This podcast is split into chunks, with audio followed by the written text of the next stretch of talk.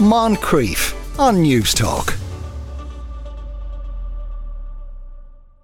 It's 40 years since the release of, a uh, release of Michael Jackson's Thriller, a record that was a huge hit around the world, of course, but also marked the height of the MTV era. Era. The video for the song cost half a million dollars and was 14 minutes long. The song obviously wasn't 14 minutes long. In turn, it spawned the instantly recognisable thriller dance created by the choreographer Michael Peters. Working with him was Vincent Paterson, who had to teach everyone how to do it. Afternoon, Vincent. Good afternoon, Sean. Uh, could you describe, if you like, the process of devising the dance? Did, you know, did it start with Michael Peters, who then kind of had to describe it to you, and then you had to describe it to all the people taking part in the video? Yes, uh, what happened was uh, I worked with Michael often, both as a partner, dance partner next to him in, in many projects in Los Angeles, and uh, also assisted him in his class. And when he got to do Thriller, he said, Would you be my assistant choreographer? I said, Of course. So the two of us went into his studio. It was called Debbie Reynolds, after the famous celebrity Debbie Reynolds studios she created for dancers in Los Angeles. And it took us a day, maybe a day and a half. He created it. And my job as an assistant was to learn everything that he did to perfection so that when Michael Jackson came in the room and the dancers came in the room, I could teach them everything. Mm. And is it, I mean, I suppose because in a way, one of the reasons why it's so popular is that it's instantly recognizable because of the kind of swaying side to side monster hand part of it. The, the, it, it, would it be, uh, by dancers, would that be regarded as a particularly technical sort of dance to do? Given that non dancers well, seem to be able to do it quite easily. Well, the beautiful thing about the piece that Michael Peters created, I feel, is that it works for both technical dancers and for non dancers. Because it's zombie movement and the movement is very crisp and rectangular, I find that many non dancers can just have a spectacular time doing it, even though they don't look as perfect as a trained dancer would. It technically, the, the difficulty only comes in the rhythms there's some really interesting rhythms that Michael Peters created, and uh, but you're it's so funny, you know. It's probably this thriller dance has probably danced by more people since the history of mankind. Um, mm-hmm. Millions, if not billions, of people have done that. The step that you are describing with their little hands on the side lifted up and lifted up in little claws. All you have to do is that one pose and everybody seems to know ah the thriller dance. Yeah yeah. So when with with michael jackson and and, and the other dancers who were actually in the video how long did you have to, to train them all up?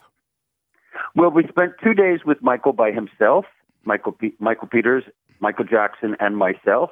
The first day was just basically teaching michael jackson all of the steps.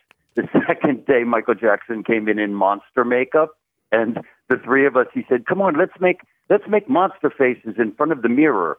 So the three of us stood like crazy men in front of the mirror for about half an hour making monster faces.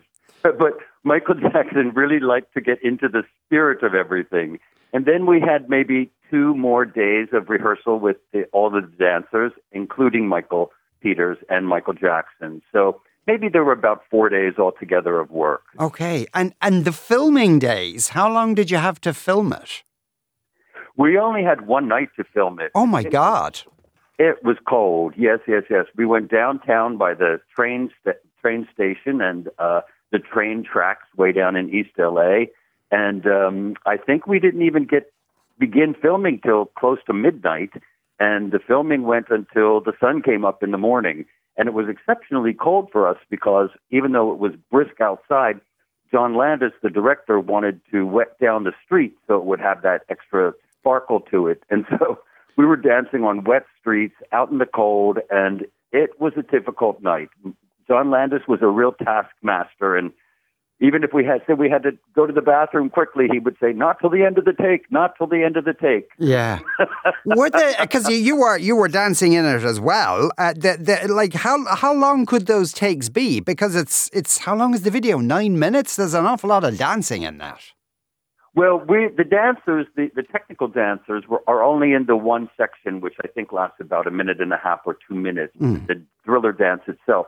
The rest were street dancers who were acting as zombies coming out of the ground and things like this. But the actual dancers with Michael Jackson, uh, it was about a two minute piece, and, and once you started it, you completed it. So we must have done the dance, I'm going to say 30 or 40 times at least that evening. Yeah. Uh, wow.